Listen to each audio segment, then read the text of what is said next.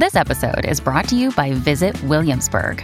In Williamsburg, Virginia, there's never too much of a good thing. Whether you're a foodie, a golfer, a history buff, a shopaholic, an outdoor enthusiast, or a thrill seeker, you'll find what you came for here and more.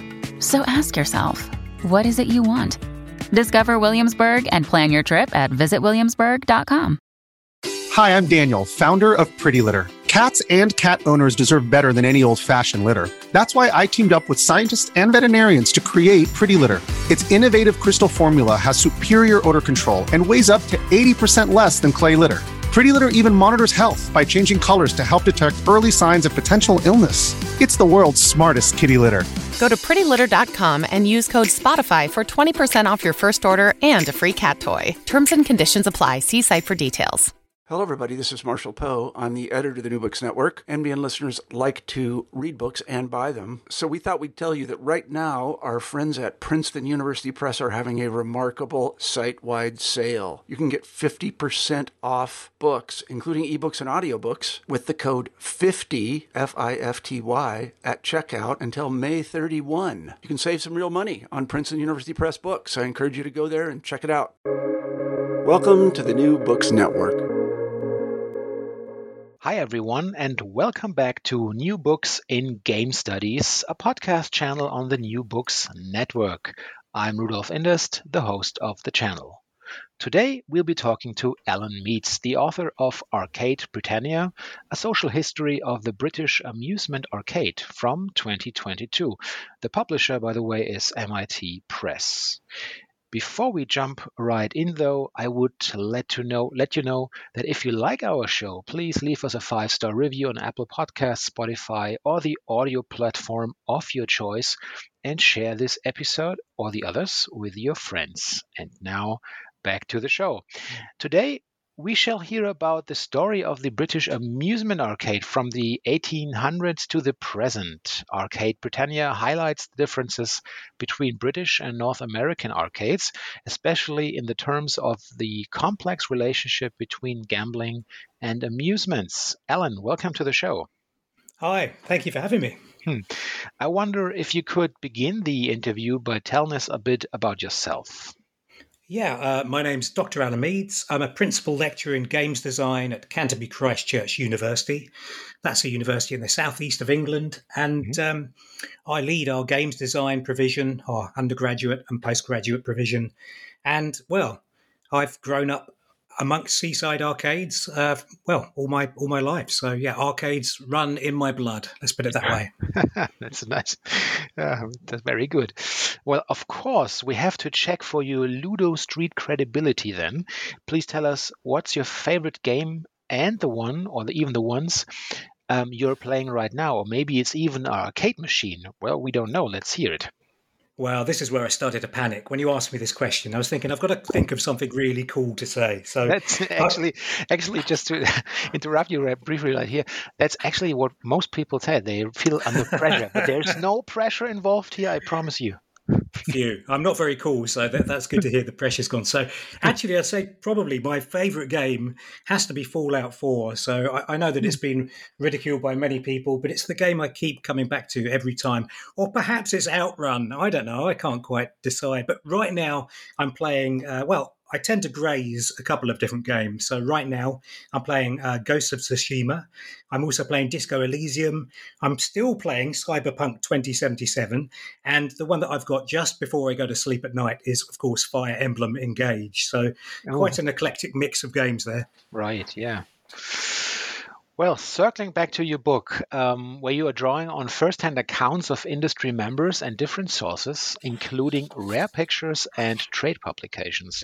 And it seems to me that thereby you are telling the story of the first arcades, the people who made the machines, the rise of video games, plus the economic challenges spurred by public fears of moral decline. So please tell our listeners, how did you come to write Arcade Britannia in the first place? Yeah, thanks, Rudolf. Now, this is a bit of a strange one. So, uh, while I've been working in higher education for 20 years now, my, my path into university and research was a bit of an odd one. It was never something that I intended to do or I ever thought I had the capacity to do. So I grew up um, in the British seaside. I hung around in the arcades all day long, most evenings as well. So the, the arcades were the background to my life. Anyway, uh, I ended up doing a PhD where I, I spent um, five years doing an ethnography of people hacking and glitching and modding games. And I became really interested in transgressive play. So I wanted to know about all these strange things that people did and, and the, the ways that they played in ways that were considered quite bad. So um, after doing my PhD, I then had a bit of a crisis, really. I, I thought, mm. do I want to keep doing research where I'm forming arguments all the time? Because yeah. it's quite difficult forming arguments. And instead, yeah. maybe I want to tell the stories of other people and, and kind of expose some things that uh, what, that were unknown. And if I'm honest, first of all, I wanted to tell about transgression in the arcade because mm.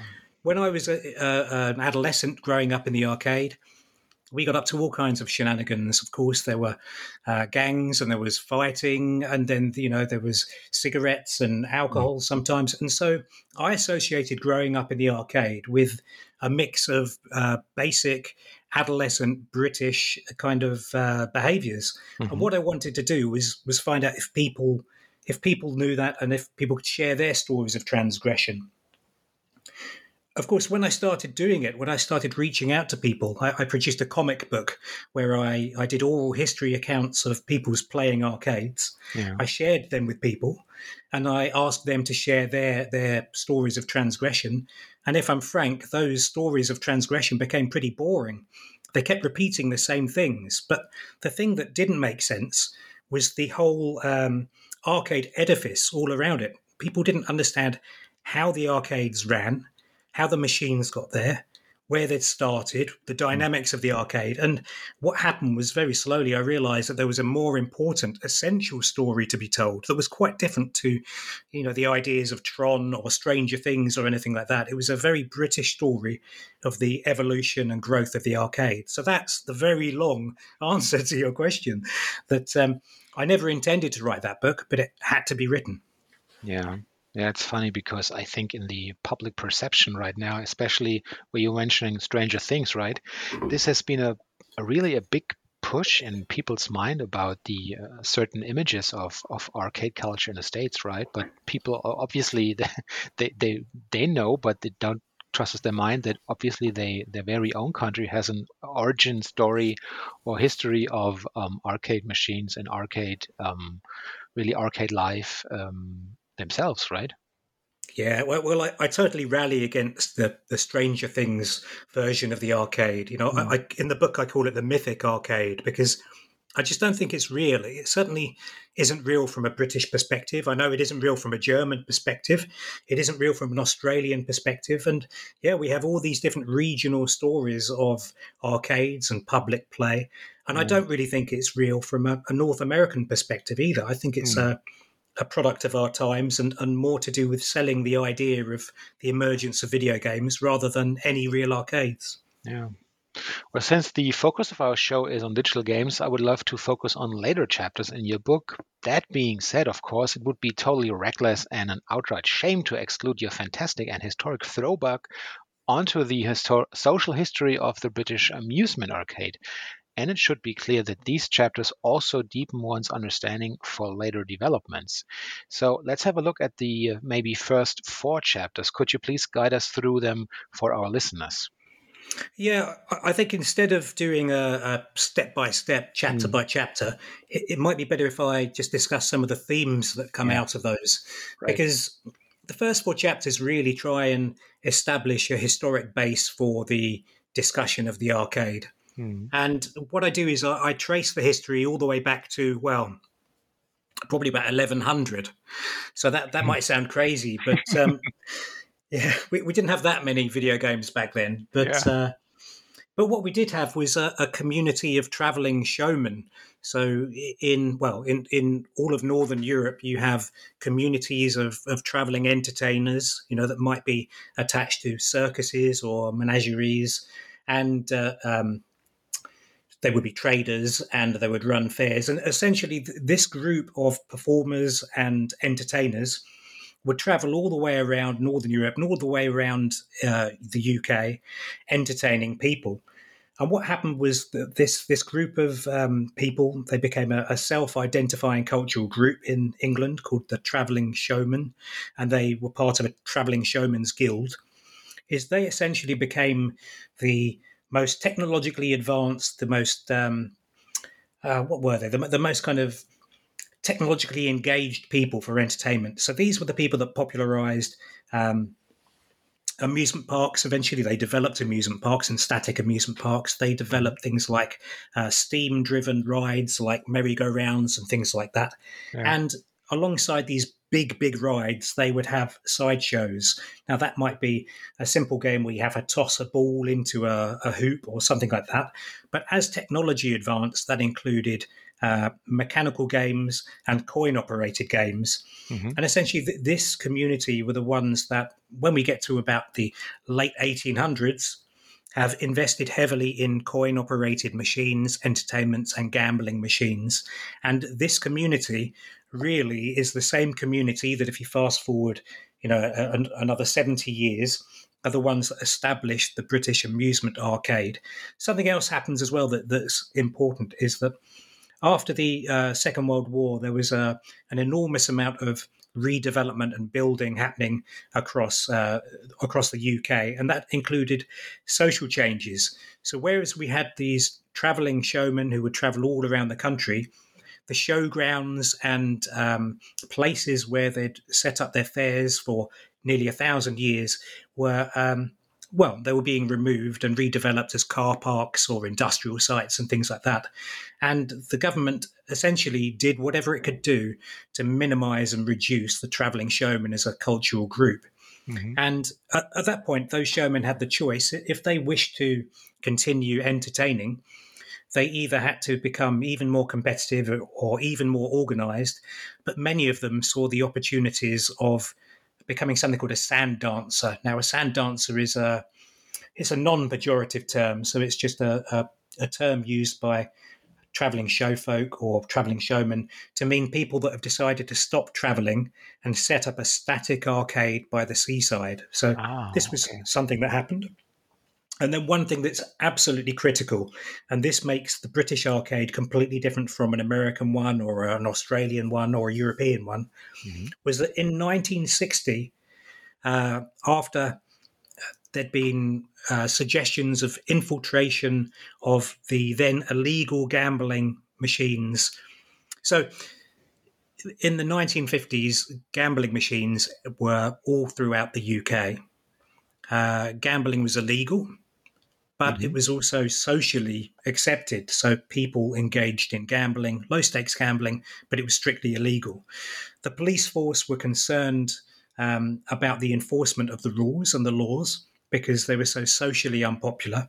And uh, essentially, each policeman or police force was given local jurisdiction to make a decision about whether to enforce or not enforce any uh, gambling issues. Oh. Mm-hmm. It, in around 1950 in America, gambling law changed, and it meant that um, gambling machines couldn't travel across state borders.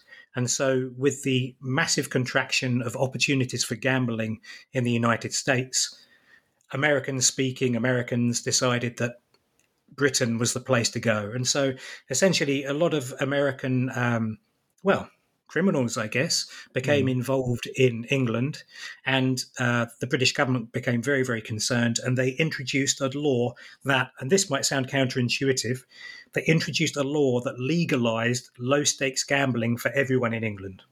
Mm, okay. So this meant that children could uh, then legally gamble. It meant that anyone could legally gamble, but at certain levels of gambling. The other things that this law did, it regulated the, and controlled the machines. So essentially, criminal elements could not be involved in the operation of these machines. But for the sand dancers, these arcade owners, this gave them an opportunity to make enormous amounts of money. They could now use low stakes gambling machines like penny pushers or converted gambling machines yeah. um, to make a, a, backbone of investment that then became the underpinning foundations for the future growth of the arcade. So there's there's a load of different things going on, but essentially those are the key points. You know, you've got the traveling showman, you've got the 1960 Gaming Act, And yeah, you've got the profusion of machines and issues with legality and gambling. Hmm. And then um, continuing from there, your fifth chapter is called um, Pings, Pongs, and Pioneers, which is really I love it. Yeah, it details it details the arrival of video games in Britain. It also highlights the already global and connected nature of the British amusement arcade hist- uh, industry. And um, let's deep dive into these kickoff points in arcade history or younger arcade history. Then. Yeah. So so if, if you think at this point we're in the well in the in the late 1960s the British amusement arcade has grown enormously. So the income that's been made through that 1960 Gaming Act has meant that everyone has bought up all the old cinemas, all the old theatres around uh, the British coast. Mm-hmm. They've set up these arcades. They're awash with tourists because the holiday industry is booming in Britain. And uh, yeah, it's it's a good time. People are making lots and lots of money. Now, interestingly, the laws changed that uh, there's less control given to seaside arcades than inner city arcades, mm-hmm. and so it's it's an absolute boom time. Yeah. What happens as well is that uh, a number of manufacturers in England, um, such as Mayfield Electronics, Streets of Eastbourne, begin making games for um, for the arcades, and I should say Crompton's a very important manufacturer, mm-hmm. and they're making at this point electromechanical games. So they're um, maybe shooting games where you're shooting uh, electronic tanks or mechanical tanks and things like that, or they're, they're penny pushes or they're gambling machines. So there's this culture of copying and making games. Now, in let me just check my notes. I think it's well. Can I even see my notes? Uh, yeah. So here we are. So we've got the late '60s.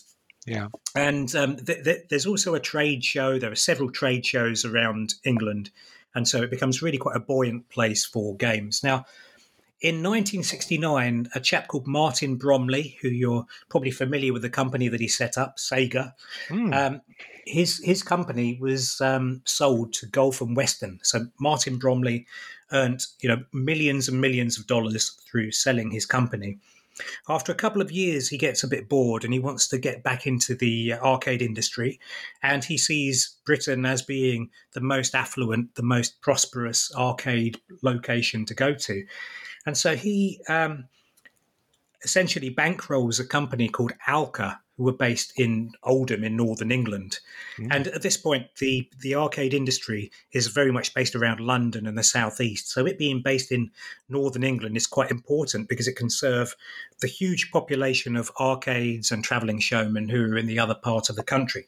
Anyway, mm. you want to talk about video games. So uh, what happened was that uh, Martin Bromley um, arranged for some meetings between some really important people in the games industry at that time in, in England. So we've got David Green, who's the head of Associated Leisure at the time. He was perhaps the best arcade salesman in the country.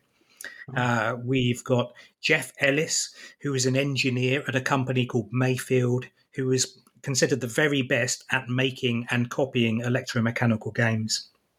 And mm-hmm. we've got Martin Bromley, this multi-millionaire, slightly shady character who uh, has controlled the entire kind of arcade industry, uh, well across the globe, really, since um, since the Second World War.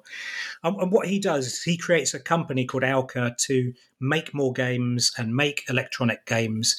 And he just happens to have arranged a meeting and uh, connected all these people together at a perfect time. Now, there's uh, a trade show in October 1972 where Nolan Bushnell shows Pong. Mm-hmm. And Pong is seen at this this uh, uh, trade show in England. And uh, David Green has, by this point, accepted the position as the head of Alca alongside uh, Jeff Ellis as the chief engineer.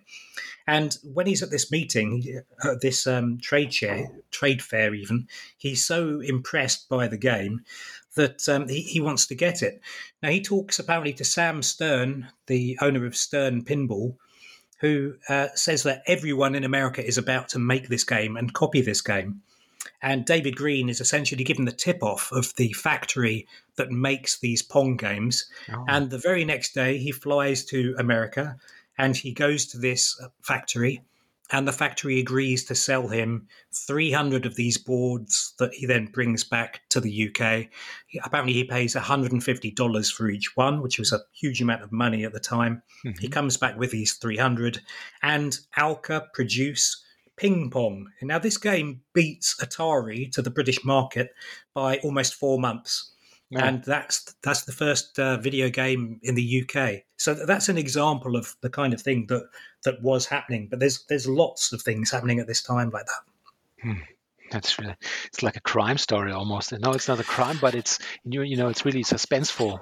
Of course. Yeah, it, yeah. It, it wasn't a crime at the time. So what you've got to understand is that copyright wasn't really established within um, well within within these digital games yet although of course pong wasn't really a digital game it was using other other components mm-hmm. but it, it's more to do with the the way the industry had developed and it had yeah. developed in a way where objects things were the thing data was never the thing that made sense to them so they always uh, or the manufacturers were quite accustomed to copying each other's designs, improving them, and refining them. So this might have felt slightly against the um, what is it against the rules of behaviour, but it, it wasn't really seen as being completely against the law. And, and also, uh, when I spoke to David Green before he, he died in 2019, yeah. uh, he said that nobody that he spoke to ever thought that this would be anything more than just a, a, a blip, just an interesting game for maybe six months.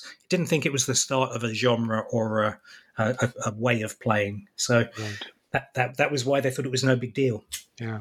I mean, the whole idea of a genre seems so seems so very natural to us right now, and the players, of course, and the and the audience. But the idea of a video game genre, that's really something interesting. When when it first started, there was there were no genres as as we speak of, right? Yeah, that's right. And, and, the manufacturers also didn't understand the game or how it worked. So, Alca, quite famously, their the first games that they sold out, you know, their first 300 ping pongs, they didn't know how to fix them. They didn't know how they worked. They didn't even really know how to shield the boards. Mm. And so, I interviewed one chap who, who suggested that every time a police van would drive past his pub, that had a Alca ping pong in, the game would reset because it was so poorly shielded that um, that the yeah the the interference would cause problems with the game. So this was really new territory for them, and they were just following the innovation from America really at this point. Yeah. So you were already talking about a bit about the copyright law, and in your sixth chapter, you combine this aspect with the, something now very familiar, at least I think so, to our listeners, because you also discuss the British arcade crash of 1982, and um, maybe you can tell us a little bit more about that. Yeah. Now, for a long while, I was in denial that there was ever a, an arcade crash mm-hmm. in England because we didn't have the kind of the scorched earth tales you heard from North America, where every arcade shut down and everything was kind of almost finished, or you know, we, we didn't have that kind of apocalyptic um, arcade experience. But but what we had was that video games became completely um, unprofitable in the mm-hmm. arcade. But because of the investment that had been made, because of the income that could be made from the British arcades, because of their embracing of low stakes gambling and things like that. It, it, wasn't terminal. It just meant that the arcades changed their focus for a few years and then they changed again. But if you think that arcades have been around in England from about 1880, or if uh, you read Nic Costa's latest book, he would suggest even earlier than that, about 1840. Mm-hmm. what's happened is these arcades have just changed the games that they'd offered to the public. So that was quite a, a normal thing but yeah, the, the question about copyright is um, is very interesting. So, skipping back really to the the, the time of Alca, so relatively soon, what happened was that um, people started copying these machines. You know, Rudolf, if you wanted to, if we were in the late 70s or the early 80s, you and I could agree over a pint of beer or a cup of tea or something like that, we, we could agree to set up a, an arcade manufacturing company. We could decide to manufacture video games. Mm-hmm. all, all we would need was you'd need to have a friend who made kitchen cabinets. Uh, I'd need to know someone who could sell us some arcade boards. I wouldn't care where they came from. and we might have to find a bunch of televisions or maybe some monitors if we really felt like spending money. And, and that would be it. We would become a company. We could call that game whatever we really wanted. Very tempting. And, very tempting. Yeah. yeah. Yeah. Well, that, that's essentially what happened. So, so the the the kind of the British, or in fact the global market at that point in time, very quickly got saturated by people making games, people calling games different names, and then you also had the additional layers of uh, manufacturers or factories making an extra 25% of uh, an order and then selling them on the black market. Or you had people uh, fiddling around with the boards and editing them and changing them, making their own versions of games. And you had direct copies as well. So, very quickly, the notion of copyright became really problematic because the manufacturers of the games were losing money. So, Sega, Williams, companies like that became increasingly litigious and increasingly bothered by what was happening. Mm-hmm. And at the same time, you know, Rudolf and Alan's arcade company, you know, there, there were companies like that all around the country. And if you wanted to buy an arcade machine, you could buy one, put it in your pub or your cafe or in your um, or in your arcade, and uh, you could try and make money from it. But what happened was you started losing the amount of money. Sorry, you started getting reduced incomes because the public saw lots of games. There were too many games for the public to pay. Mm-hmm. Uh, the quality of the games was variable, and the manufacturers and the distributors stopped making money. So the crash was more that the the distributors decided to stop importing games and selling them because it simply wasn't worth their while. But there's a really interesting chap who uh, appears at this point in time, a, a person called John Richards. Mm-hmm.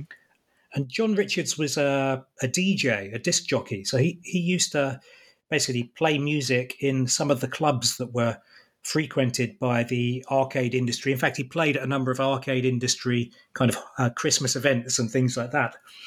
And he, he's really interesting because he is a self taught electronics expert. And he found um, through his contacts essentially a load of broken Alca ping pong games and other early boards. And he was able to very quickly understand what had gone wrong with them and fix them, even though people in the industry at the time didn't know how to fix them. Yeah. And he developed a, a company with that expertise where he essentially would take these games and he would modify them and edit them and then sell them on. He would also do repairs and, and people would pay them pay him to do them. And then a little bit later on, he made his own versions of games, either using slightly modified hardware or um, or hardware that he's created from scratch. And essentially, he does things like a, a horizontal version of Breakout that he calls Breakthrough. Hmm. And just makes lots and lots of stuff. Now, I, I think he's just an example of a, a, really intelligent kind of entrepreneur and pioneer. Yeah. But as the years go on, he gets involved directly in in copying and um, they're examples of yeah, yeah copyright infringement. So if we fast forward to the early 80s, so 1981, 1982, globally the uh, arcade board manufacturers are in trouble. They're losing money left, right, and centre, and what they need is some kind of legal control or protection. Mm-hmm. And uh, what happens is that John Richards and his company becomes the focus for uh, a legal case, a, a, case that goes into the High Court all about this. So I think it's in uh, May 1981. There's a case in America between Cinematronics and uh, Sutra West. It's about a game called Star Castle, mm-hmm. and it establishes that in America, copyright applies to uh, the code on the chips on the arcade boards, yeah. and that means that anyone tampering with them or copying them is in breach of the law. And then shortly afterwards, what happens is that this John Richards, who's quite a uh, what is he? He's quite a an, he's not antagonistic, but he's he's kind of a countercultural uh, person. He, he entered into an interesting, protracted argument with Sega mm-hmm. in the national uh, arcade press. So every week he would put in an argument, and there'd be a, a, a reply from John Leslie. Sorry, not John Leslie, Vic Leslie, who is the Sega representative, and then there'd be a, a backwards and forth between them. And in the end, Sega took uh, John Richards to court over copyright infringement on Frogger, and uh, John Richards decided to self defend himself at the mm-hmm. High Court, and eventually he lost. So even though he was saying that the 1956 British Copyright Act applied, and therefore he was able to do what he wanted, he failed at the High Court, and copyright applied to uh, video games. Now he's told me actually that he was quite happy to defend it. He never really thought that the defence would happen and that the that his uh, stance would be upheld. But it was just that the business was so lucrative at that point in time that it was preferable for him to uh, keep this going for another year or another nine months to go all the way to the High Court. And then he knew that the copying games days would be over. Hmm. Of course, this didn't end there. There was still uh, copying happening all around the globe, and this became a, a protracted issue um, for the entire industry. But probably most important for the discussion we've had, ultimately, that copyright law with John Richards killed Alca, you know, that company started by um, Martin Bromley. Because what happened was that uh, Alca apparently had bought one board of Frogger in February 1982 and made 100 copies and put it in the machines that they ran in different pubs and cafes, desperate to try and make money. Yeah. And then that was uncovered. It was all illegal. Uh, Martin Bromley pulled his funding and the company went belly up. So that's that was the, the impact of all of that. Mm. Would be also the end of our little company, right? Mm. Absolutely. Absolutely. Sorry, it's been great working with you. right, yeah. The best times, yeah. Now, uh, chapter 7, called The Invader's Revenge, what a great title again, is maybe my favorite chapter. You focus on the development of relationships between the Japanese and British video game industries, and it's really a fantastic read. And maybe I thought we can also combine your thoughts here with the ninth chapter, Sega World Street Fighter, uh, Street Fighter 1 and exporting games to Japan. Crikey, yeah, a lot, a lot to cover. But yeah, yeah let, let's let's try and do that. So I, have painted a pretty bleak and, if I'm honest, slightly myopic uh, reading of the arcade industry because mm-hmm. this is the issue when when you're when you're trying to tell a story that hasn't been told before, you have to omit certain things, you have to simplify certain structures, and um, yeah, it's it's a bit of a problem. So while all that other stuff was happening, you also had people that understood um, well, how, how, to do business and how to forge kind of uh, partnerships with international partners. Mm-hmm. And uh, one one company is Electrocoin, and Electrocoin are a, a, company that's still in business now. And Electrocoin are essentially uh, the company that stabilized all of these problems in within the British market and did an awful lot to stabilize the European and global markets, actually. And if um, if there's kind of any accusation of bias in in my book, it would be that uh, a character called John Stergides, uh, who's the managing director of Electrocoin, comes out as a bit of a hero in the story because he's the person that managed to work all the way through these ups and downs mm-hmm. as quite a visible and vocal member of the arcade community, but also one that forged really strong links with Japanese manufacturers and, and essentially ushered the later um, stages of the arcade for Britain. So, just to give you an idea, mm-hmm. uh, the largest um, kind of distributor of video games in the early 80s was a company called Associated Leisure. And um, that was the company that um, Michael Green had worked for uh, for a number of years. But Associated Leisure, Leisure essentially had enormous buying power. They could treat distributors, sorry, they could treat manufacturers with with with, well, almost with contempt, to be honest, because they almost had the monopoly on the market. Mm, I see. Mm-hmm. And in the early 80s, they formed an agreement with Universal, so Universal Games of Japan, and they um, apparently arranged for a number of video games to be brought over. So it would have been the Cosmic Monsters games, so the Cosmic series of, of shoot 'em ups. And apparently, when the delegation arrived in England, there was no one from Associated Leisure to meet them. They ignored the phone calls and essentially uh, the people from Associated Leisure decided no longer to go ahead with that deal, and that's that's pretty shoddy business behaviour. Whether or not it's it's really true or not is um, is questionable. But essentially, what happened was that these um, these businessmen from Universal Games ended up by chance uh, going to an arcade in London that was owned by John Stergides and was owned by Electrocoin. At which point, John Stergides said that he would take on the order that had been dropped by Associated Leisure.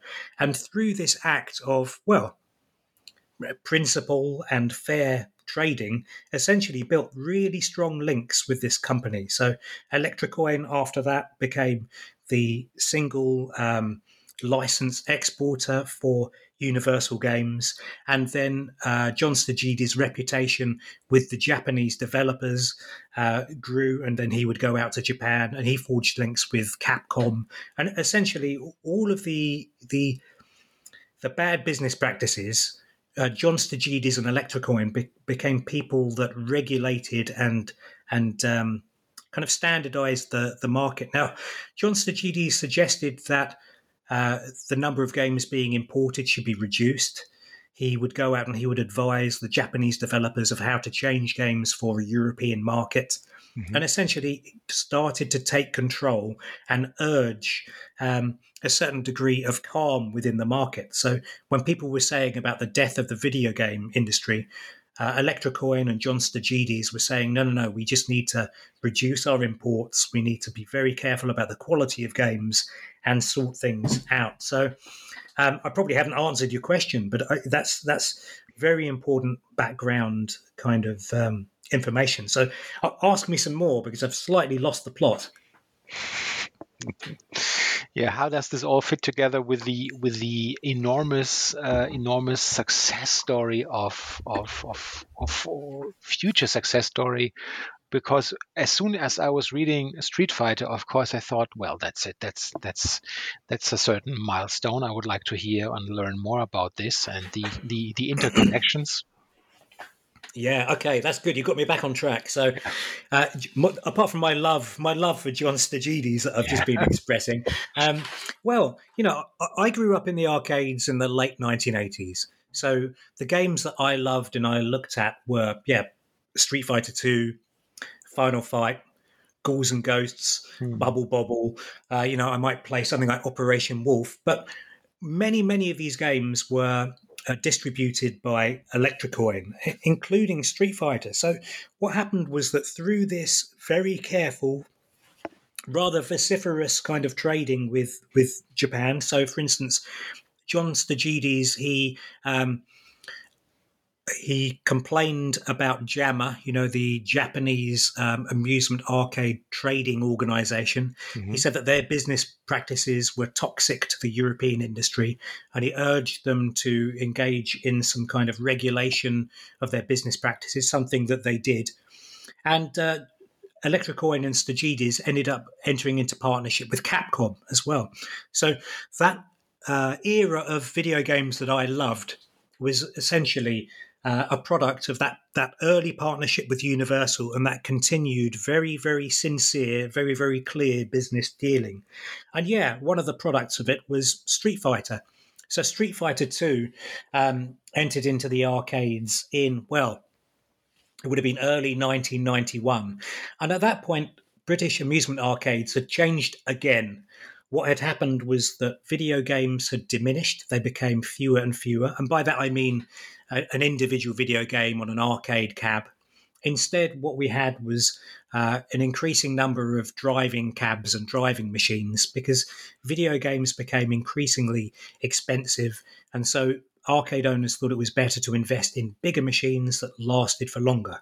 Also, the yen, the Japanese yen, was increasing in value and it was making imports increasingly difficult. Anyway, Street Fighter 2 arrives and the game completely changes. So if you went to an arcade in the early 1990s, so certainly by 1992, you would see bank after bank after bank of Street Fighter games. Hmm. For instance, we I, I the arcade that I went into had three copies of Street Fighter 2. I had them on these special sit down arcade machines made by Electrocoin. They're called Duet Electrocoin Duet, so you could sit next to someone and you could play them a bit like a candy cab. And um, yeah, Street Fighter Two was everywhere. It, it, it became a problem that Electrocoin started testing out Street Fighter Two in arcades in central London, and the police had to be involved to uh, move the crowds away. And then, of course, Electrocoin used that as a, an opportunity to advertise their game, apologising to all the people in London for being obstructed by the popularity of Street Fighter Two. Yeah. But Street Fighter Two was was a, a, a complete um, cultural cultural shift or a cultural moment. So we also had lots and lots of copies of Street Fighter Two. So, for instance, when I would go to school in the morning. Um, we would go past the chip shop and at lunchtime we would go to the chip shop and we'd have a portion of chips and then we would play a dodgy version of street fighter 2 street fighter 2 rainbow edition yeah. and then street fighter 2 black belt edition that were essentially modified hacks of the game that were just excellent to play. But but Street Fighter Two became a, a kind of a, a, cultural motif for us, and the arcades were very very busy, and it ushered kind of a, a second age or perhaps a third age of video games in the arcade. So yeah, loads of stuff. This was through very cro- close relationship between Japanese uh, manufacturers and British uh, distributors, and this extended even further that. Um, at a certain point, the yen became so expensive, so valuable, that Japanese manufacturers made their games in uh, in the UK and then exported them back to Japan. It was cheaper to do that, and so think about the the Japanese view of arcades was on some level influenced by the British market and the European market by extension. And um, Sega decided that part of their grand vision of the future of the arcade was to bring a Japanese uh, family entertainment model to uh, to England, and they they created an enormous, enormous arcade in Trocadero. Mm-hmm. Very strangely, uh, so Trocadero is. Uh, an area. It's a big building in central London, and they they created a an enormous amusement park and arcade on top of perhaps the second largest arcade already in Britain. So we have this very, very strange thing. They invest a colossal amount of money. So this isn't just an arcade. This has a, uh, I think it's six different rides, including go karts. You could fire uh, balls at other go karts and it tallies scores. All, all, kinds of stuff. Enormous investment, and it's a complete critical and commercial failure. Oh. It closes within four years of being released, and um, it, it, it shows kind of the end of the Japanese vision of uh, arcades in other countries. So lots of really overlapping stuff. But but what you get in this period is a very close relationship between Japanese arcade manufacturers, Japanese video game manufacturers, and the British market. I almost was tempted to ask um, whether whether this this magical place still exists, but this would have spoiled it. But then you did. Oh no, my utopia, it's gone. Yeah, weirdly, I never went to Sega World. I uh, it's one of my regrets. I've got a Sega World brochure, but I never went there. So, um, well, oddly, what happened was that Sega World, when it started closing down, because it, it, was built over multiple levels, mm-hmm. and the the the arcade that was uh, underneath it, Funland, ended up buying or leasing uh, floors of Sega World. It was almost like it cannibalized it back. It was it was quite an interesting thing to think about afterwards. So yeah, Sega World came and failed, and then the arcade expanded to take over bits of Sega World. So no, I'm afraid it doesn't exist. But it, apparently, it was a fantastic arcade. You know, it was it had the very best machines from Sega there. Yeah. Well, we are entering the final round, or shall I say, shall I, shall I say, stage. So this is where I'd like to ask my guests for a little meta reflection. Um, what aspects and ideas would you have loved to include in your book that did not make the cut? And secondly, and I'm really excited to ask that one, where do you see uh, game studies as a research field in general at the moment? Yeah, thank you. Okay. Well, yeah. So I, I said earlier on that um, I never really intended to write this book. I wanted to tell a different book about people first and foremost and the way that they played. And I, I think that really, I'd still quite like to do that. I, I think that the thing I'd like to express is kind of the, the character, you know, the the the entrepreneurial nature of many of these people, the ways that people played in arcades, and, and say something that's slightly less historical and mm-hmm. and speaks more about the the played experience of being in arcades. And then who knows? Um, there are some larger than life characters that I've encountered and learned about, and I've seen in the historical record. And I just think there are so many more stories, perhaps more interesting stories in a way, that could be told. And so, yeah, I've been toying with the idea of. Uh, I don't know, a, a, historical film, like a historical fiction about arcades or something like that. But essentially, there are lots of potential things that can be done and and and should be done really, and that I couldn't do in that book. So I'm still toying with it, but um, yeah, I think there'll be more things. And as for you know, where do I see game studies as a field? Well, frankly, game studies is for me enormous. It's so enormous.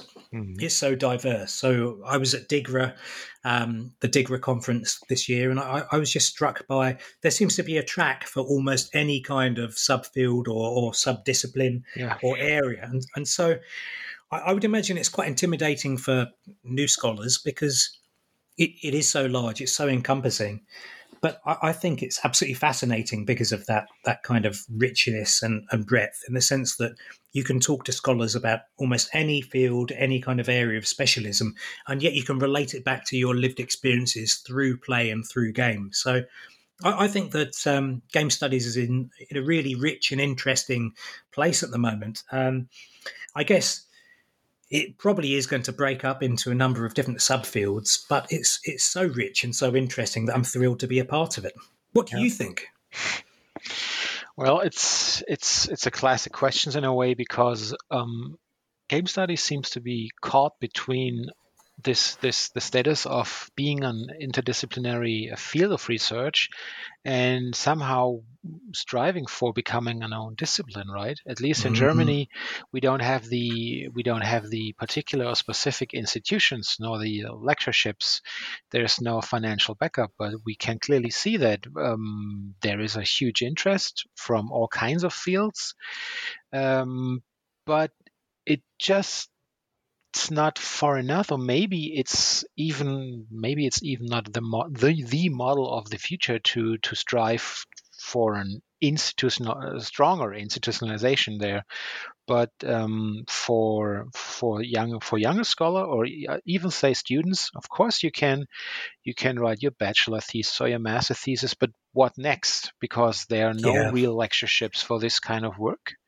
Um, I think we have uh, maybe two or three who are uh, colleagues who are really um, who actually work in this field 24/7. But even they their um, denomination is not really called uh, game studies, so um, difficult. But um, yeah, on the other hand, we can see what's especially interesting to me this that the the way journalism is, is dealing with the topic has diversified enormously. So mm. they keep, especially the sort of cultural feuilletonistic ex, uh, um, approach to these topics, and um, they keep uh, they're gonna keep asking questions that are also questions for academic game studies.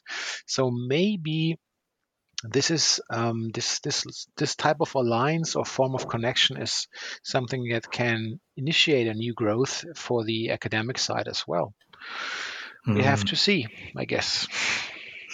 You've got fantastic conferences, though, haven't you? So, uh, you know, I, I, love Amaze. Amaze, I think, is mm. just one of the hmm. most fantastic yeah. kind of um, most events yeah. going.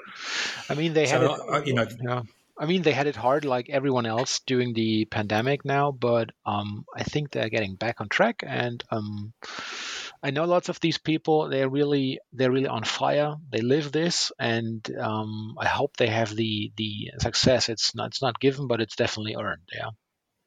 Yeah, I, I, I guess I'd quite like to see Digra becoming slightly more like a maze or some kind of melding of the, the practice and the experimentation alongside game studies and, and the research. I think things become much more rich through interdisciplinarity, really. I'd, I'd love to see more of that. Yeah, you're absolutely right. And this brings me to our final point. Alan, what are you working on right now? And of course, what will you be playing next? Oh, good questions. Well, who knows what I'm going to be working on? So, I, at, at, the moment, I'm I'm working on a a digital recreation of the 1980s British arcade, of course. So, mm-hmm.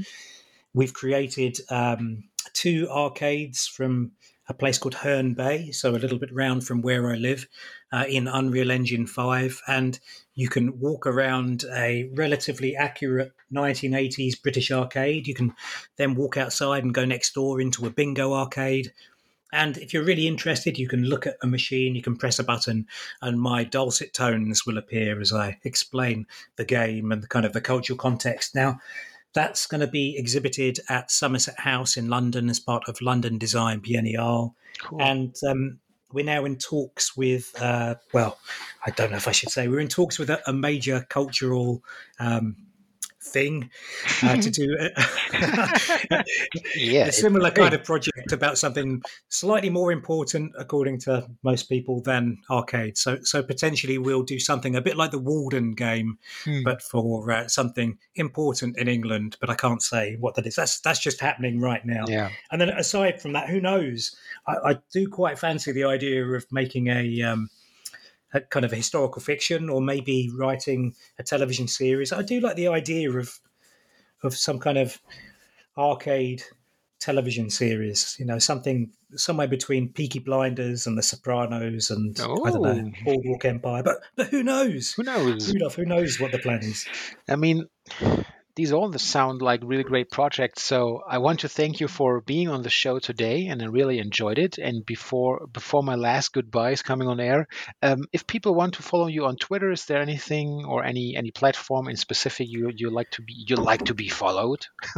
God, this is very strange, isn't it? I, am probably the only person who will say, you know, I don't really do social media, but people can reach out. and They could email me, or they can come find me. Mm-hmm. But um, yeah, I, I would say probably the best thing to do is to yeah, f- email me, find me online and email me. Right. W- w- while I'll find um, out how to set up a Twitter account, things like that. it's okay. So, thank you again. Take care and goodbye, Alan. Thank you very much for having me.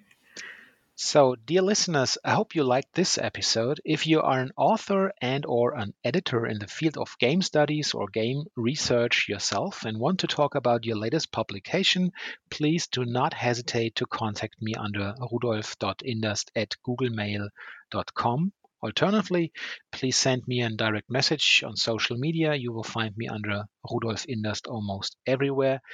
And now, see you in a bit.